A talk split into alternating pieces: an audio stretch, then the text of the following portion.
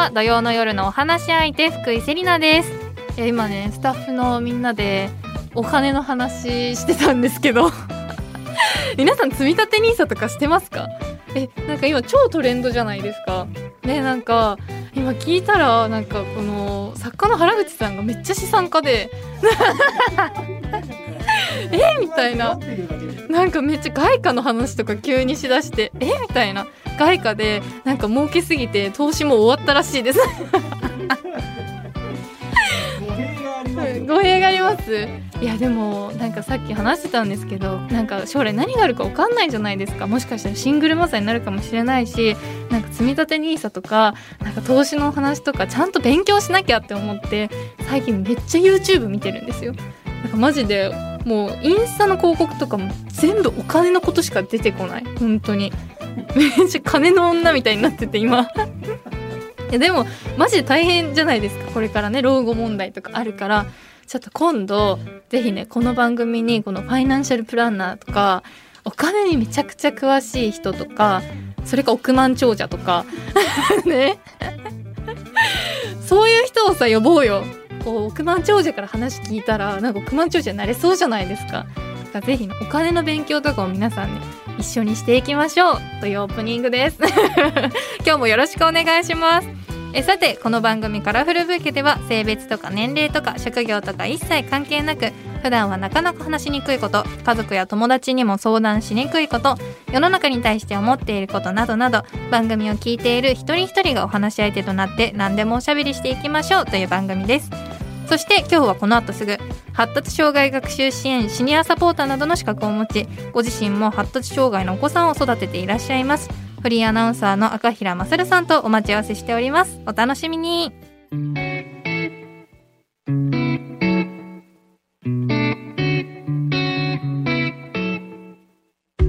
えー高校生の頃地元盛岡に初めてできた吉野家の牛丼を食べた感想がこれで俺も都会人だったというふうにお伺いしたんですけどもこれは本当でしょうか？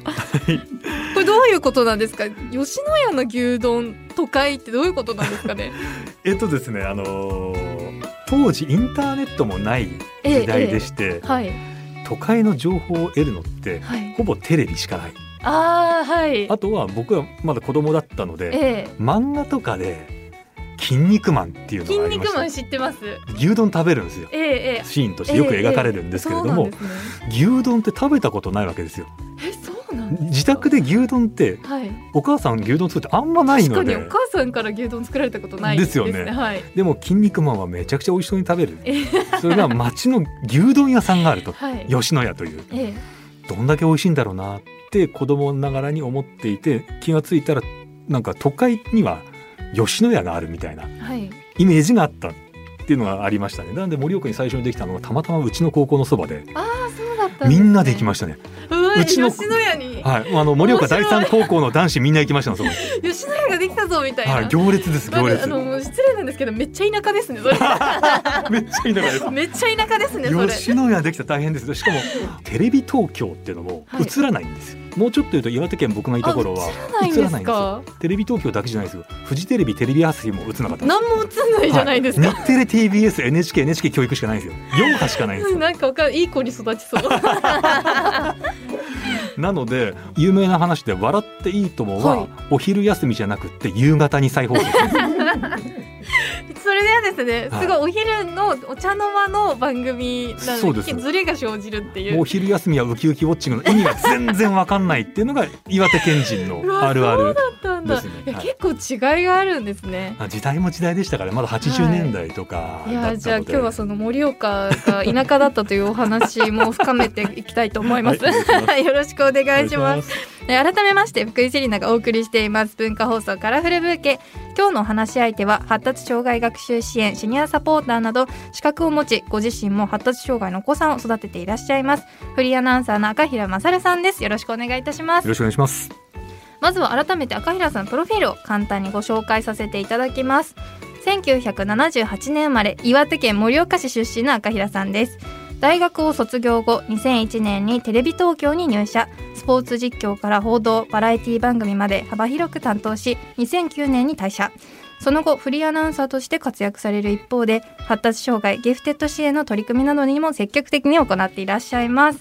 でもなんか先ほどあのお話しされてた時に実はなんか文字を読むのが苦手だったっていうお話をお伺いしましてでもそれどうしてアナウンサーになったんだろうっていうのが気になったんですけどこうきっかけみたいなのってあるんですか、えっと、まず文字を読むのが苦手って分かったのは実は結構最近の話であそうなんですね。全然自分では分かんなかったんですけど読書がとにかく苦手だったんです意外ですよよなんかすごいたくさん読書をされてそうなオーラが本当ですか？するんですけども。めちゃくちゃ雰囲気だけですね。雰囲気にやられました、はい本当に読書できなくって子供の頃から漫画は読めたんですよね。絵で入ってくるから、後にこれ発達障害に関わってくるんだってことを本当にここ数年知っただけでうん。子供の頃は知らなかったんです。なんでえアナウンサーを目指したきっかけも何も実はなくって、えはい。これまで全然話変わっちゃうんですけどアナウンサーは実はもともと目指してなくてですね。あそうなんですはい、か、あのたまたま大学のゼミの入ったゼミがアナウンサーを目指すゼミだったんですよ。ななんででしょう？何も知らずに入っちゃって。あ勧誘されて。なんか就職に強いゼミだったんですよ。ああそうだったんでです就職自信なかったんで、ええ友達に誘われて就職強いゼミだから入ろうぜって感じになって一緒に入ったらはい。周りが全員アナウンサーを目指すっていうゼミだったんですよ。うわうちの大学にもありましたそういうゼミ。あ本当ですか？はい。なんで結局周りの人がみんな受けるからはい。受けざるを得ないっていうか本命は僕あのアパレルだったので。そうなんですか、はい全然違うじゃないですか。全然だから全然違ったんですよ。思ってたんと違って。でも受けてみんな受かりたくて超頑張ってる中で一人だけそういうちょっとゆるゆるい感じの人がテレ東に受かっちゃってこうみんなから嫉妬されなかったですか？あの本当に福井さんご指摘の通りでしてね。あの実は本採用試験が12月ぐらいにあるんですよね。3年の。はい。で4ちゃん6ちゃん8ちゃん5ちゃん10ちゃん、うんうん。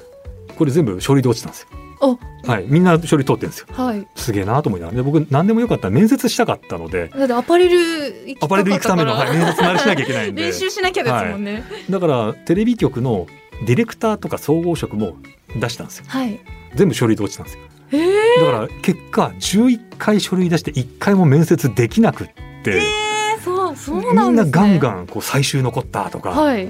すげえなと。もともとアナウンサー関心なかったので。確かに塀ぐらいですようわすげえな皆さんいえ僕としては面接したいと思って、うんそうですよね。でまあここまで来ると分かるじゃないですか。向いてないと、うん業界にまず向いても関心もなかったですし。そっちじゃないんそっちじゃないんだろうと思って僕家でぼーっとどうしようかなと。テレビは終わろうと、思った日にたまたまテレ東から忘れていたテレ東から、はい。書類が通りましたんで面接来てくださいってテレ東出したっけっていうとこから始まって、はい。見たこともおしあの申し上げた通り岩手にはテレビ東京がないのではい。で上京してまだ3年しか経ってなくてテレ東見るわけないじゃないですか、確かに。テレ東誰が見んだとっていう 状況の中テレ東のこっちはフジテレいビが枯渇してるんだそうそうそうそうそう。フジテレビくれと。テレ朝面白いとか思ってる時代だったんで、はい、テレうん、テレ東から来てくれって言われてどうしようと知らないし、うん、エントリーシートに好きなアナウンサー書けって言われても、フジテレビのアナウンサー書いてないからそれダメですよね。それちょっとドボンですよね、っていうレベルの男だったので、うん。まあでもいいやと。別に受かるんじゃなくって面接行ったら慣れるから。はい。っていうのでテレ東の面接行ったら一次面接でドハマりしたみたいで面接あ官アナウンス部長さんと,、はい。えー、と言ってもいいと思うそれギルガメッシュナイトのプロデューサーさんが面接官だった、ええ一次面接。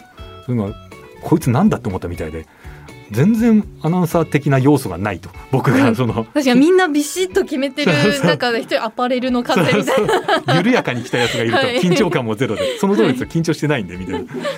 そこでなんか決まっちゃったみたいで。えー、すごい。運命の巡り合わせなんですかねそういうのって。結果入社してから苦労するんですよやっぱりアナウンサー目指してない人間が。確かに。ねアナウンサーになって当時僕アナウンサー何やる仕事かって本当に恥ずかしいんですけど映画の吹き替えをやる人だと思ってたんです。よ待って待って待って。嘘みたいな本当の話なんですよ。それもうえそ映画の吹き替えやりたい映画好きだったんで、はい。映画の吹き替えだったらやりたいと思っえて、ええ。んそれだけをエントリーシート書こうとか映画の吹き替えやりたいみたいなこと書いてる。でも間違ってるぞってならなかったんですかね。てかそれ落ちますよね絶対。書類通らなかったおっしゃる通りなんですよ。理由絶対それですよね。そうなんですよ。こいつ何考えてんだと。はい。っていうレベルだったのでやっぱ入ってからすごい苦労して本当半ば鬱でしたねあの頃は。あそうだったんでですそんな嫌だったんですね、はい、毎年毎年行ってもいいと思うんですけど移動願い僕1年目から出してるんですよ、はい。アナウンス部から出してください。と報道局にずっと毎年3年間移動願い出しました僕。1年目から3年目。そうだ前代未聞だって言われました。アナウンサーに来て1年目で移動したいという。そうですよね。そんなやついないぞってすごい怒られて。なかなかいないですよね。皆さんアナウンサーめがけてくる方ばっかりですもんね、だって。何にもそのだからテレ東辞めた理由とかも結局そのこだわりがなかったんですよ。喋る。テレビ出るのがあんま好きじゃなかったので。ええええ。顔が出るのが嫌だったんですよ。はい。だからいかに顔をやっぱアパレル出さないか魂が残ってるんですかね人前要す要は僕が華やかになんじゃなくて人を華やかにするのは好きなんですよ。ええええだからええ洋服も誰かに着てもらって誰かが華やかになるとか、はい。アテレコも自分の声を使って外国人俳優さんが華やかになって分かりやすくなるって、サポートをするところが僕すごい好きだってことがだんだん分かってきた時に、うんテレビに出るってどうしてもタレントさんの横に立ってサポートはするけれどもメイン的な立ち位置に立たなきゃなんない。ね。はい。それが僕人前に立つのすごい嫌いで。そうだったんです辛くて辛くて。ねじゃあそういうのもきっかけがあってこうフリーアナウンサーにその後なられたと思うんですけどそそうう,、いうのもこう中には理由でもあったんですかね？そうですね30歳で辞めるってことは入社した時に上司に言って、はい。それもおかしいって言われたんですけど。確かに 急にみたいな嘘 アナウンサー研修の時に研修担当してくださった上司に、えっと、私は30歳で辞めるんでそれまでにっていう話をして、お前何言ってんだってみたいな話何言ってるの？せっかく採用したのに何言ってんだって感じです。ひどいやつですよ本当に。ただ嫌だから辞めるっていうのはかっこ悪いので、ん。目標を決めようと。はい。なので僕ボクシング好きだったんでボクシングの世界タイトルマッチを実況したいあとオリンピックが好きだったんでオリンピックに行きたい。はい。あとアフリカに関心が高かったんでアフリカに取材に行きたい。でもう一個自分がメインになる番組をやりたい。多分一生に一回しかやらないだろうと。つまりはい出るのが嫌いなんで、うんうん。でも出る仕事やった以上自分がメインの番組やりたいなと思っはい。たら、その4つが全部叶ったんですよ。あそうなんですね、なんで全部やれたから30歳で辞められるなっていうのがあうわったっていう。すごい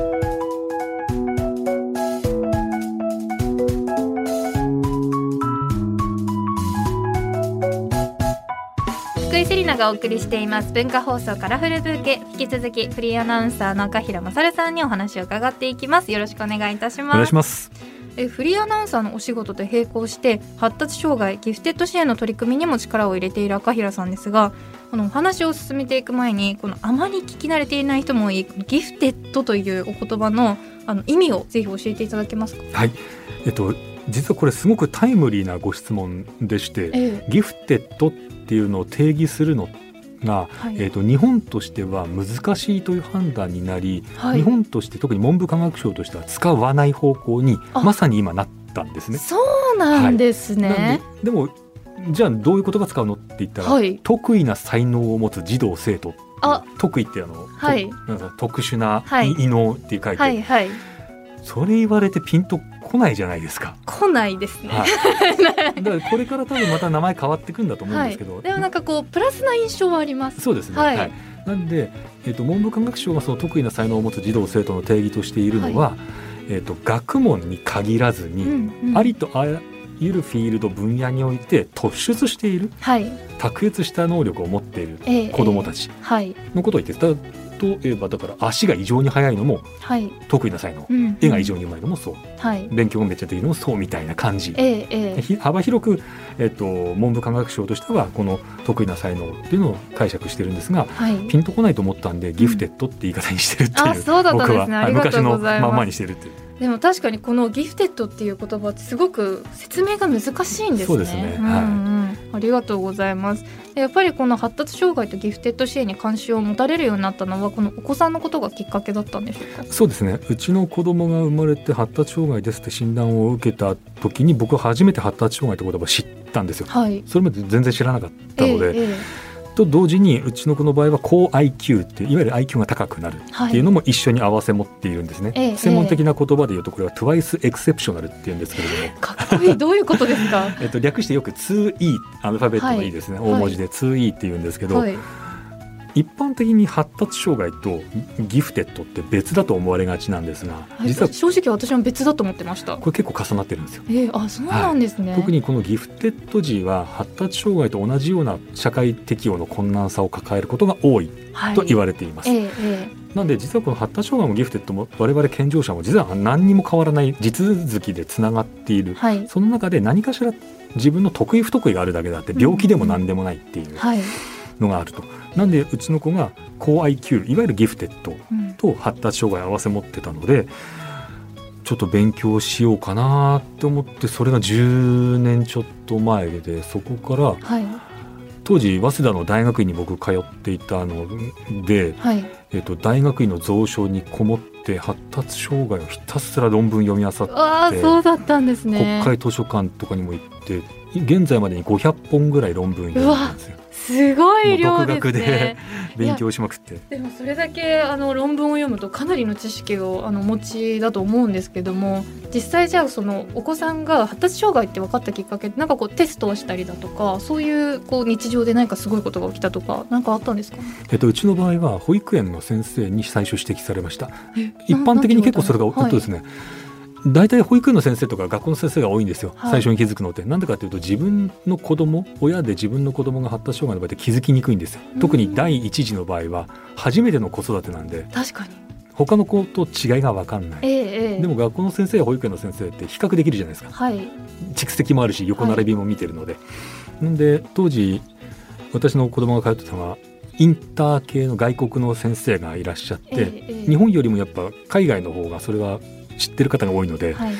その海外の先生から多分赤平さんのお子さんは、えー、と何かしら持ってるから一旦病院とか検査した方がいいかもしれませんよっていうことを言われて、はい。なるほどと思って行って検査とかしたら発達障害ですっていう話になりました。そうだったんですね、まあでもやっぱり発達障害って聞くと確かにびっくりはするかもしれないんですけどその後に高 IQ っていう発達障害っていう風に聞くと高 IQ 正直めちゃくちゃ羨ましがられたりもするじゃないですか。実際こうそういう診断を受けていかがでしたか？本当にぶっちゃけ正直な話よくわからないなあーそうね。本当に何も無知だったので、ええええ。もう全然普通で生きられるんじゃないって思ったのが最初の印象、でもええ。高 IQ っていうのは確かに IQ 高いってことで勉強できるのかなうん、って。そういうふ思ってうに基本は思いますよね、でも後々決してそうではないってことが分かっていくんですけど。そうなんですか。でもやっぱり当時は高 IQ だったらいいんじゃないって思ってたのは正直なところです。こうお子さんにはどういう特徴があられたんですかね？えっと、特に発達障害の方で言いますとうちの子の場合は ADHD という診断名がついたんですね。はい ADHD っていうのは注意欠陥多動性障害注意欠陥っていうのは注意力がなかなか維持できなかったりはい自分の思い描いてる方向に注意を向けられないっええていうのがあります。我々がでいうと例えばなんだろうなテレビを見言ったらテレビ見るじゃないですか。はいところがテレビの横に人形があったら一瞬テレビだけ見られなくなっちゃうんです人形が気になったら人形を見ちゃう。人形を見ると人形の横に本がある。本も見ちゃう、はい。ああの本読みかけだな読み読もうって言って本読みに行っちゃうんです。そうするとテレビはもう見てないんですよ。ええええ。これが、えー、と注意力が維持できない、はい。選択できない。えええで多動性っていうのはそれが落ち着きがないっていう状況。動いちゃうってことはいです、ね。もうあちこちピューンって動いちゃったりする。うんうんうん。っていうのがありました。うちの子の場合は。あそうだったんですね、い、やでも難しいですよね。なんかこの例えばですけどその注意欠陥とかって私もめちゃくちゃ日常的にやっちゃいますしなんかまあ危ないですけど火つけっぱなしにしちゃってたとかこうヒヤッとする時とかなんかもう絶対に忘れちゃいけないものを例えばプール行こうとしてたら水着忘れたとかうんうん。あるじゃないですか、そういうのってこう見分け方というかなんかあもしかしたらこれは ADHD なのかもしれないみたいな LINE ってあるんですか、はい。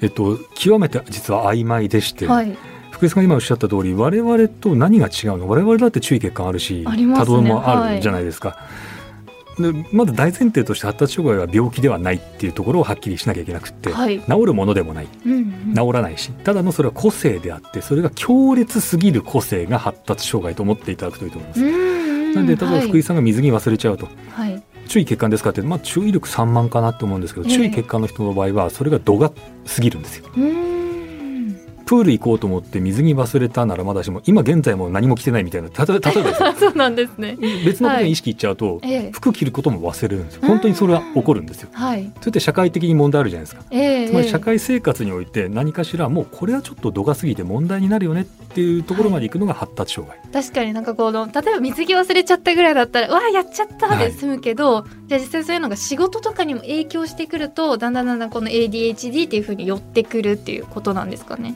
大体そう思っていただいて構いません、うんうん。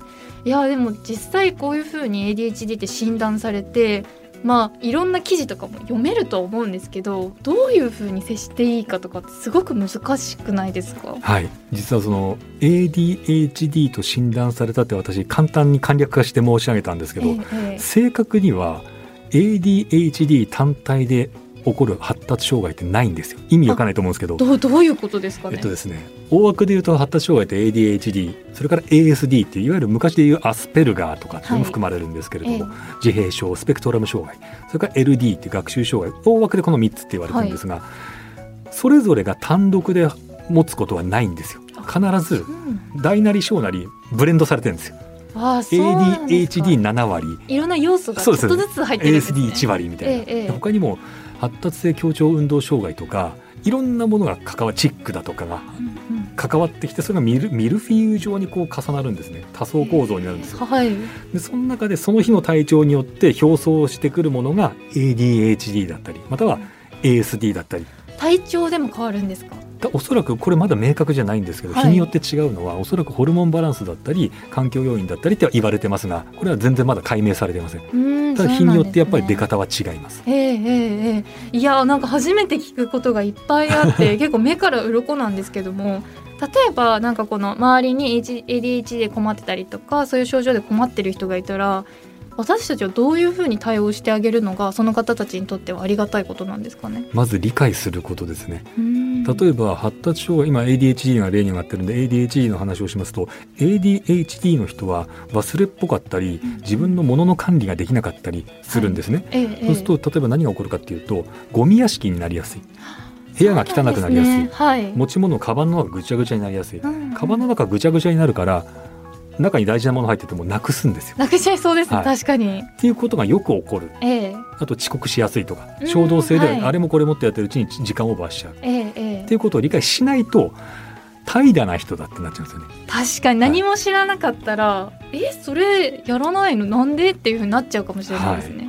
社会人としてそれどうなの？ってなるじゃないですか、はいええ。時間守れないものなくす約束破る、なんかでも。でもそういうのが日常的に結構起こってるっていうことなんですよね。まさにその通りです。今社会生活困るじゃないですか。そうです。だってはい。仕事とかになったらさらにこういろいろ起きてきますよね。それは本当に日常的に起こります、そっかでも彼らからしたらそれが日常なんですそう。いうことです。はい。彼らはそれ以外の日常を知らないので、ええええだって自分の人生自分しか知らないじゃないですかそうですよね。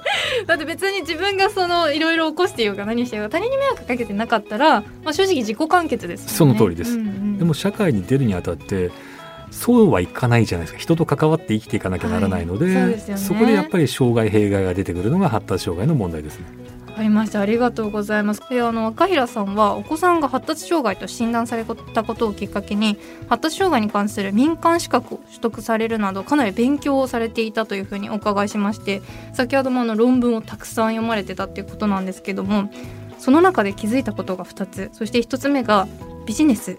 何かビジネスが隠れているというふうにお伺いしたんですが具体的にはどういうことなんでしょうか？はい。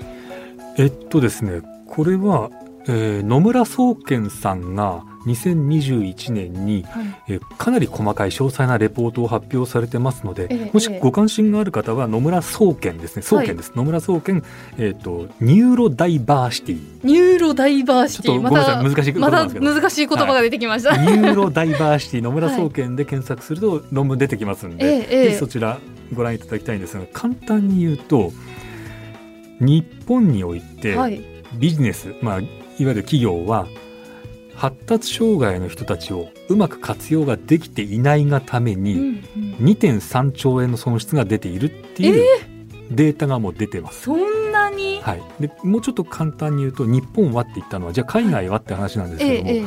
実は海外では積極的に発達障害の人を企業が採用し生かして、彼らってやっぱりできないこともあるけれども凸凹なので能力が、ええええ。できることが抜群にできるんですよね。はいはい。で企業はそれをうまく有効活用してイノベーションを起こしてるんですよ。有名なところで言うとはい GAFAM だとか、い。わゆるイノベーティブ企業って言われてるところは、ある程度そうやって積極的に発達障害人材を雇用してで彼らに適したところに最適な配属をしてでもちろん彼ら単独じゃなくてサポートもちゃんとつけて彼ら単独だとできないこともあるのででそれで有効活用することで同業他社比30%ぐらい高い業績を出したっていうのは、これオーストラリアにおけるヒューレット・パッカードの関連企業が実際にデータとして出していってでこれ PwC が試算出してるんですけど同じようなチームで101人作れば20年後に340億円ぐらいの経済効果が出るっていうのを出してたんです。つまり日本ではその発達障害の人を活用できていさえすればええ2.3兆円経済効果が出るわけなんですよ。まだまだ伸びしろがあるってことなんですね。じゃあ実際その GAFAM の方たちとかは入社をしてもらってその人に適した職を振ることでもうさらにこう活性化するみたいなことをやられてるっていうことなんですかね。えっと、よく言われているヒューレット・パッカード・エンタープライズという会社では自閉症の方々をおよそ何週間かな10週間ぐらい20週間ぐらいの雇用あ採用を経て、はい一般的には考えられないぐらい長いじゃないですか。長いですね。じっくり見ていって最適なものを探していくんですよね。で12人の人を採用してその12人をチームにしてその周りに発達障害にしっかり理解のあるチームスタッフをつけるんですよ。ではい彼らが苦手なところをちゃんとフォローアップしながらええで彼らが働きやすい環境を整えるっていうことを実際にやってます。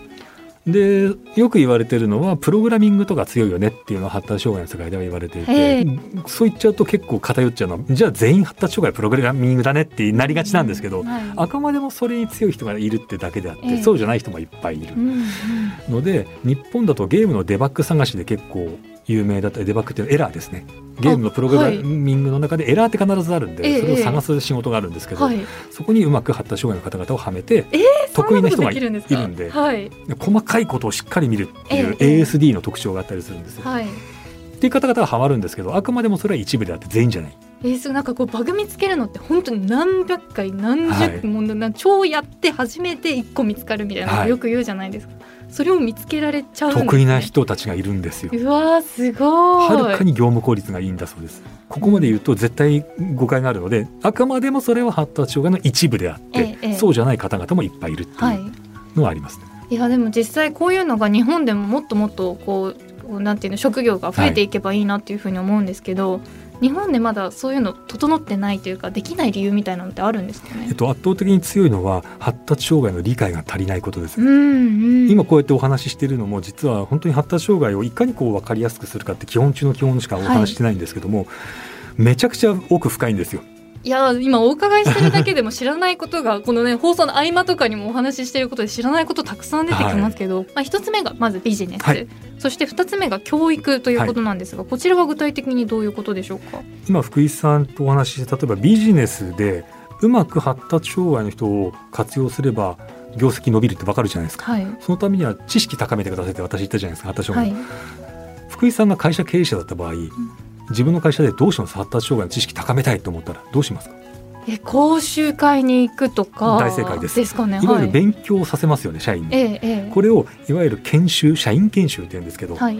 社員研修発達障害において研修は効果が低いことが2010年代の論文で明らかになっているんです。そうなんですか？これがびっくりしまして。こえ。えれなんでかっていうと実は発達障害者支援法というのが2004年にあの決まったんですがこれは教育者学校の先生保育園の先生方が発達障害を勉強してくださいねっていう法律なんですよ。うん簡単に言うと。はい。そうすると保育園の先生学校の先生たちはいわゆる研修を受け始めるんです、そこから。まあ、国がちゃんと命じてるんで、うん。自治体が仕切ってやるんですけども2010年代にアンケートとか研究者が、えー、と調べた結果約10年間研修やったのに発達障害に対する知識があんまり伸びてないことが分かったんですえー、10年間もやったのに？やったのに。でも研修の割合はどんどん上がってるんですよ。当時、えー、と2000年代は40%ぐらいだったんですね。公立の小学校の発達障害研修は、ええそれが2000年2010年手前ぐらいになると90%ぐらいまで上がるんですよ。えもうほとんどの方受けられてそうです小学校では、はい。公立小学校の先生方めっちゃ研修していいねってなったんですけど、うん。でも一個一個調べると先生方の知識が高まっていないってことが分かった。なぜかとなぜかな。はい。これがですね僕これを声を大にして言いたいんですけど研修を受けるのが基本的には義務なんですが、えー先生方忙しい問題あるじゃないですか。ありますね。はい。はい。先生たちマジで忙しいんですよ。だから研修を受ける時間がない。はい。同時に学校側も残業になっちゃうので、えええ業務過多だから義務化できない。えはい。じゃあどうするかって言ったら希望者が受けてくださいなんですよ。あそうすると希望者って誰ですかって言ったら、はい。発達障害に関与するのは特別支援学級の担当なんですね、はい。その方々は関心あるじゃないですか、ええだってええ。矢面だから。はいその方々が受けに行くんですけど一般クラスの方々はそんなに行かないんですよね、うん有志は行きますけど。ね。はい。でも今話してるのって特別支援学級だけの話じゃなくて全体の話じゃないですか、はい。一般クラスにもいっぱいいるんでええ。大体人口において6%から10%ぐらい発達障害いるって言われてるので、うん。結果学校としては研修やりました。はい。受けてます、うん。でも全員じゃないです。そっか。っていうのが穴があってええ知識高まってないっていうのは実はそういう理由があるっていうのが分かったんです、研修が効果ないんだったら、はい。これ問題だなと思って僕この話を文部科学省に持ってったんですよ、うん。ちゃんと国会議員経由で、はい。これやばいですよと。うまくいってないですよって知ってますかって言ったら文科省の回答が赤平さんのおっしゃる通りですと。我々もそれは存じ上げております研修の効果は低いですと。いこれは喫緊の課題なのでうん。文科省だけじゃなく厚生労働省と省をまたいでプロジェクトチームを作りましたっていうのを回答もらいました。はい。国もこれダメだって分かっていて、どうにかしなきゃって今思ってる最中なんですよ、で発足したところなんですね。えー、と発足したのは2020年ですね。もうつい最近ですね、でも国の動きなんでなかなかうん。ね、あの迅速には動かないじゃないですか。どうしても国っていうのは省庁をまたいでるんで、ええええ。でもうちの子には間に合わないと思ったんですよ僕、うちの子には間に合わないと思っったんで、あこれは自分ができることをやんなきゃなと思って、えー、と自分で発達障害の知識をいろんな人が見られるような、はいえー会社作ろうって思いついちゃったっていう話です。そうだったんですね。いやこの後その話をお伺いするんですけども、ええあのちょっと深くぜひお伺いできればなというふうに思います。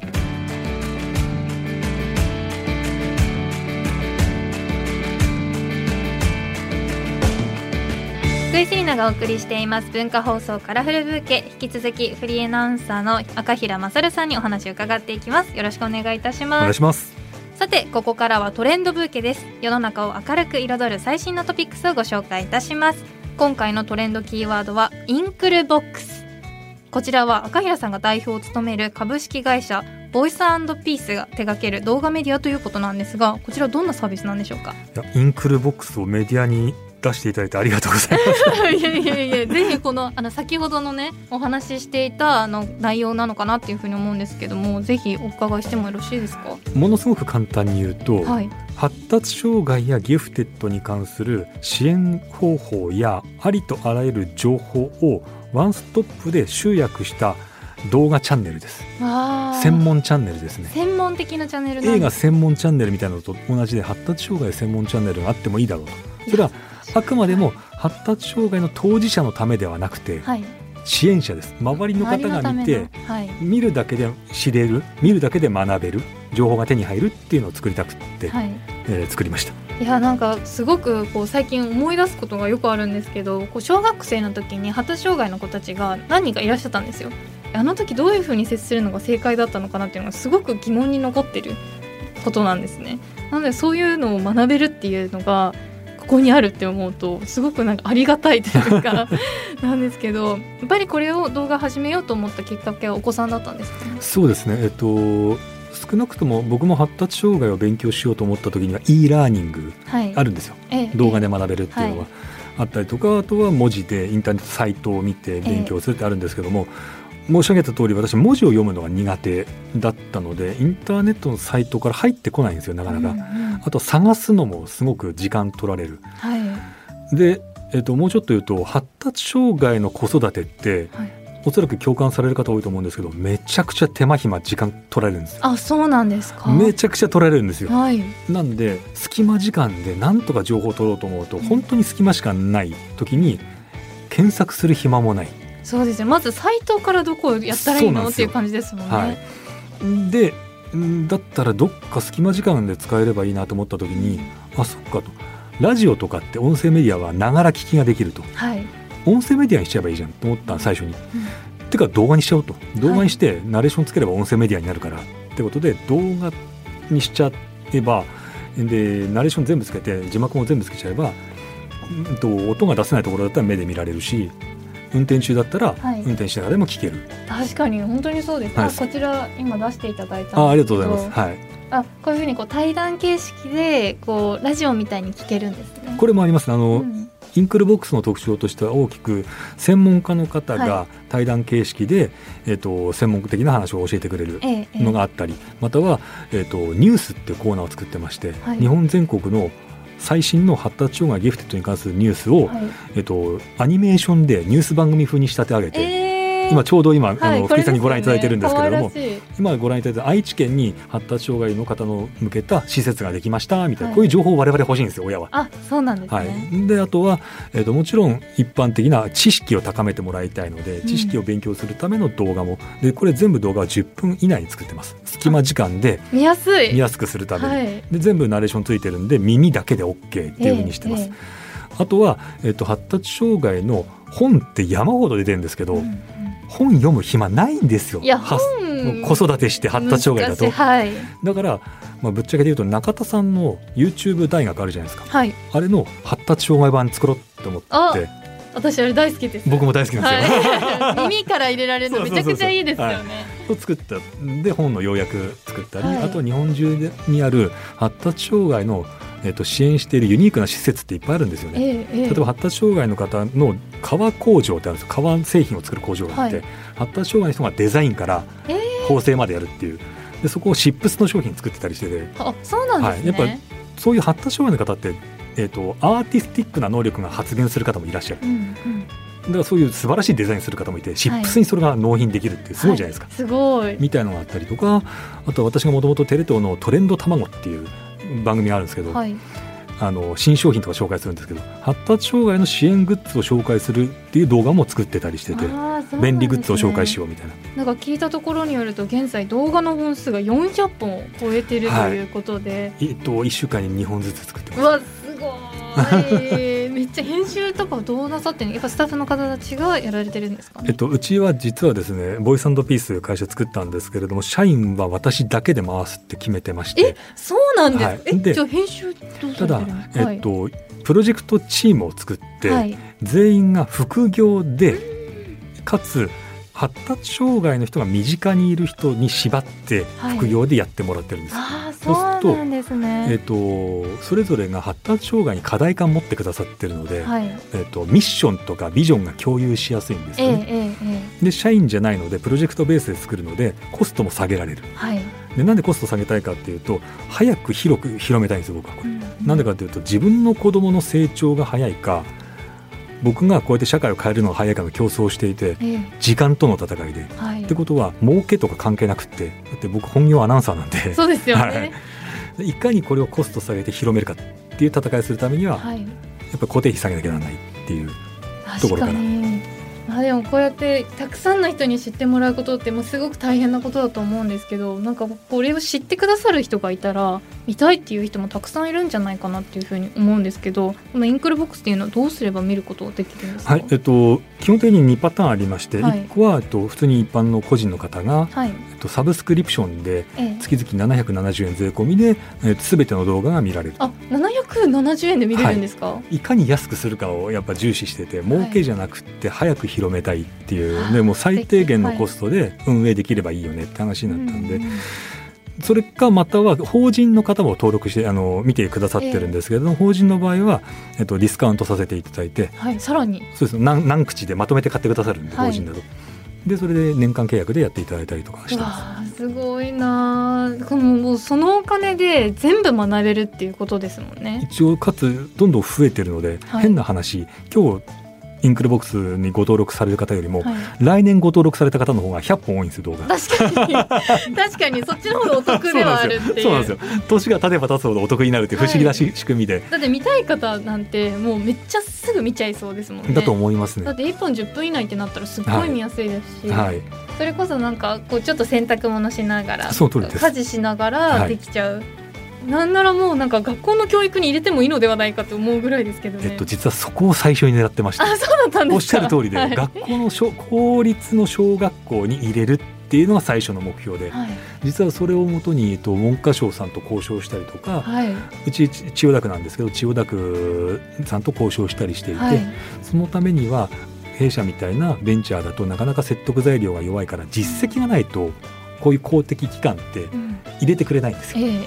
なんでまずは実績作らなきゃねってところで今民間とか個人の方々にアプローチしたりしているっていうあとなんかいろんなビジネスコンテストエントリーしてみたりとかしてるっていう状況です。いやもうぜひこんなね便利なものがあるんだったらもう知らないともったいないですよね。だといいんですけどね。ええええぜひなんか学校とかに取り入れて私たちもねこういうのがあったらあの時なんかもっとちゃんとできてたんじゃないかとかもっと優しくできたんじゃないかとか本当に思うのでインクルボックスで皆さんぜひ検索してみてください。登。録料も解約料も0円なんで、あすごい。そうなんで 何にも金がまあ、なんなら1か月間完全無料なんで。そうですよね。登録して。興味があったらはい。登録してみてっていうのもできますね。1か月間に400本全部見ていいんですよ。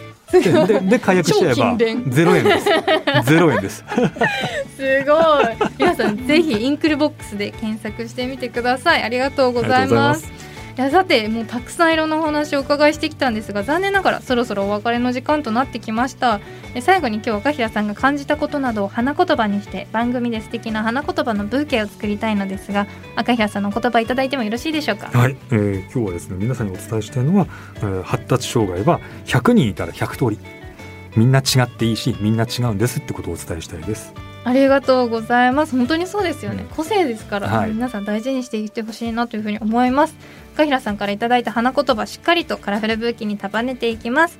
さあそしてお知らせなどはございますでしょうか？はい、えっ、とこのインクルボックスなんですけれどもお伝えした通りご登録いただければ1ヶ月間本当に完全無料でうんうん。見られますんで、とりあえずなんだろうなって思った方いつでも見ていただければ、はい。い、つでも無料です何も、と、その後追加でこれが課金とかもありませんし、うんうん。解約するのが解約のボタンがわからないってこともありません、はい。堂々と解約って出してます、なのであのとりあえず一旦見ていただいて、はい。ご関心なければ全然それは結構ですしあといつか必要な時に1ヶ月だけでも必要だったらそれでも構いませんのでとにかく皆さん知っていただきたいので一旦あの遊びに来ていただければなと思います。はいありがとうございます。というわけで赤平さん今日はありがとうございました。ぜひお話ししましょう、はいお願いします